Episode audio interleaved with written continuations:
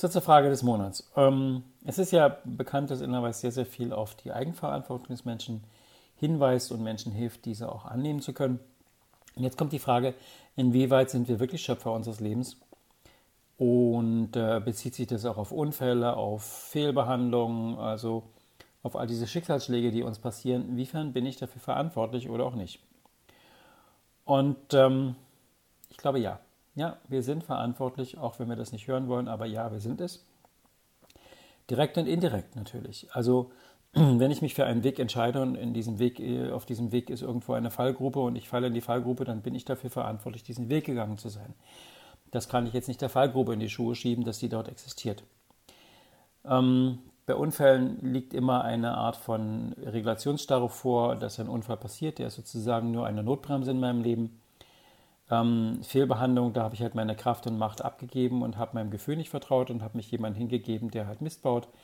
Also insofern ja, wir sind verantwortlich. Ähm, auch bei den großen Themen sind wir verantwortlich. Und zwar in dem Sinne, ob wir dem Leben vertrauen und uns hingeben und äh, das annehmen, was das Leben uns schenkt, oder ob wir unseren Willen durchsetzen, unseren Kopf durchsetzen und mit aller Macht das erreichen wollen, was wir wollen und uns dann nicht wundern brauchen, wenn wir Chaos erzeugen. Also wir haben einfach zwei Möglichkeiten im Leben, eigentlich drei. Wenn das Leben uns einen Raum bietet, sagen wir mal, dies ist der Raum, dann kann ich entweder schüchtern und feige sein und nur ein ganz kleines bisschen von diesem Raum ausnutzen. Ich kann ähm, dumm sein und kann diesen Raum durchbrechen und kann viel, viel größer leben wollen, als das Leben mir anbietet.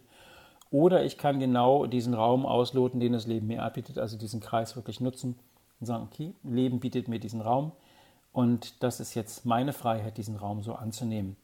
Und dann kann der Raum sich auch weiten. Also das sind die drei Möglichkeiten. Und ähm, wenn ich schüchtern und feige bin, dann werde ich was verpassen. Wenn ich ein Idiot bin und diesen Raum durchbreche, brauche ich mich nicht wundern, wenn es was auf die Fingerchen gibt.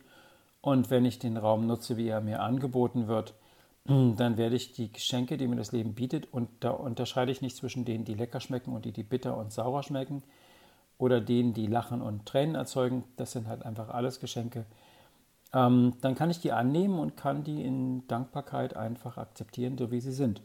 Und manche davon tun nun mal einfach weh. Aber dann brauchten wir es halt in dieser Art, um was zu lernen, um was zu erkennen und auch dagegen nicht zu kämpfen, sondern es anzunehmen als Geschenk. Das ist, glaube ich, die große Kunst des Lebens.